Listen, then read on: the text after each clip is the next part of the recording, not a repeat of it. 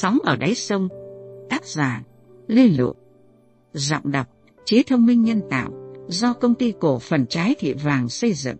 Ngay sau đây, Mời quý khán thính giả cùng đón nghe chương 25 của tập tiểu thuyết này. Hai vợ chồng vừa xuất hiện, Cả bốn con chó bé dê to như bốn con bò con ở bốn tầng sủa lên ẩm ý Riêng con ở ngoài sân, Bắt chân lên ngang song sắt. Hồng học như chỉ trực xé xác người đứng ngoài cửa ra làm đôi. Người cha của cô từ trong đi ra ban công tầng 2, nhìn xuống hỏi. Chồng cô đáp là vợ chồng cô đến thăm cụ. Từ trên tầng 2, qua bốn lần cửa của cầu thang, của các phòng rồi mới đến cửa xếp ngoài hiên, rồi mới đến cửa sắt, chỗ vợ chồng cô đứng. Cửa nào cũng khóa bằng hai chìa.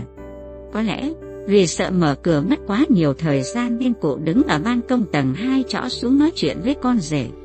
Đến chơi, hay việc có việc gì, Chúng con đến thăm cậu. Lâu không đến, không biết sức khỏe của cậu độ này thế nào. Cậu có được khỏe không? Bình thường.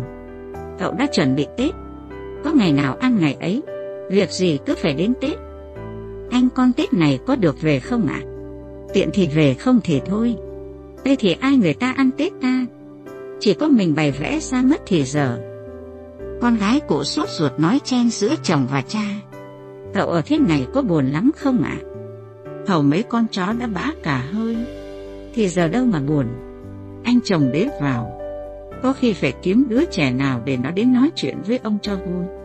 Ông cụ dãy này lên, vui hay lại mất công phải đi hầu nó. Cậu không có ngu mà đi rước về. Con gái, sao ngày trước cậu bảo trông các cháu nhà anh ý vui lắm.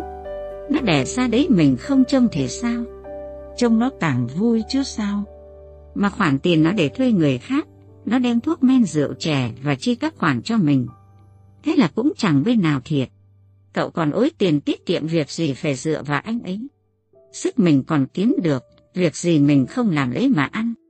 Khoản tiết kiệm cứ để đấy sau này thiếu gì việc phải dùng đến nó. Mà liệu có bằng cái vầy của người ta không? Nhiều nhặn gì? Con gái. Cụ yên trí, Chúng con không vay của cụ đâu mà sợ. Cậu cũng chả có mà cho vay. Thế bây giờ không có các cháu ở đây. Anh ấy có chi phí các khoản cho cụ không? Sao lại không? Năm con chó vét dê giữ nhà cho nó.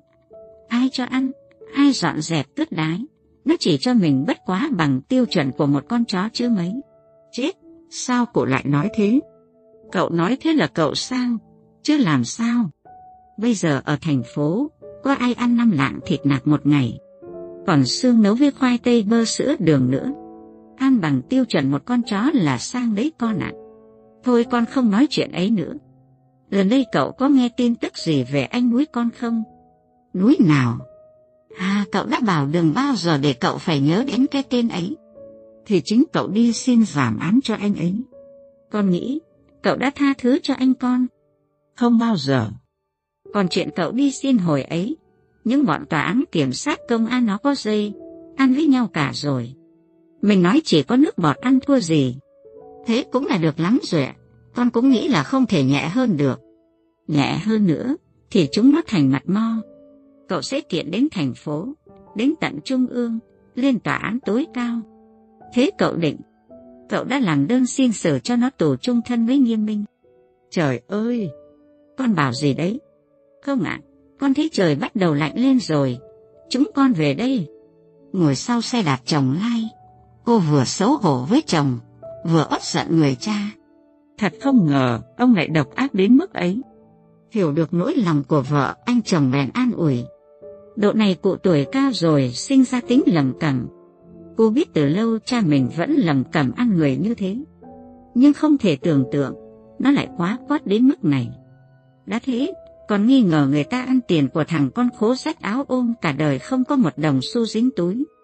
Em cố nén lại bao nhiêu lần, để đỡ ê chề nhục nhã với thiên hạ. Đến bây giờ thì không thể nào chịu nổi nữa. Thấy vợ vẫn đang ấm ức người chồng bảo. Thôi, cứ để nó ở nhà. Anh sẽ nói với bố mẹ, các em và các con tập trung vào dỗ dành chơi với nó.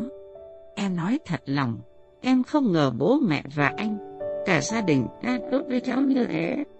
Nhưng không thể để cháu ở đây lâu được đâu. Em cứ để anh lo. Không, Rồi đến lúc vì cháu mà gia đình mình lục đục. Không thể tránh được đâu. Đến lúc ấy, vứt cháu đi đâu? Em tính thế này, đưa cháu về với cậu mợ Uyên. Cậu mợ đều là người thật thà. Lại là chỗ máu mủ ruột thịt nhà mình.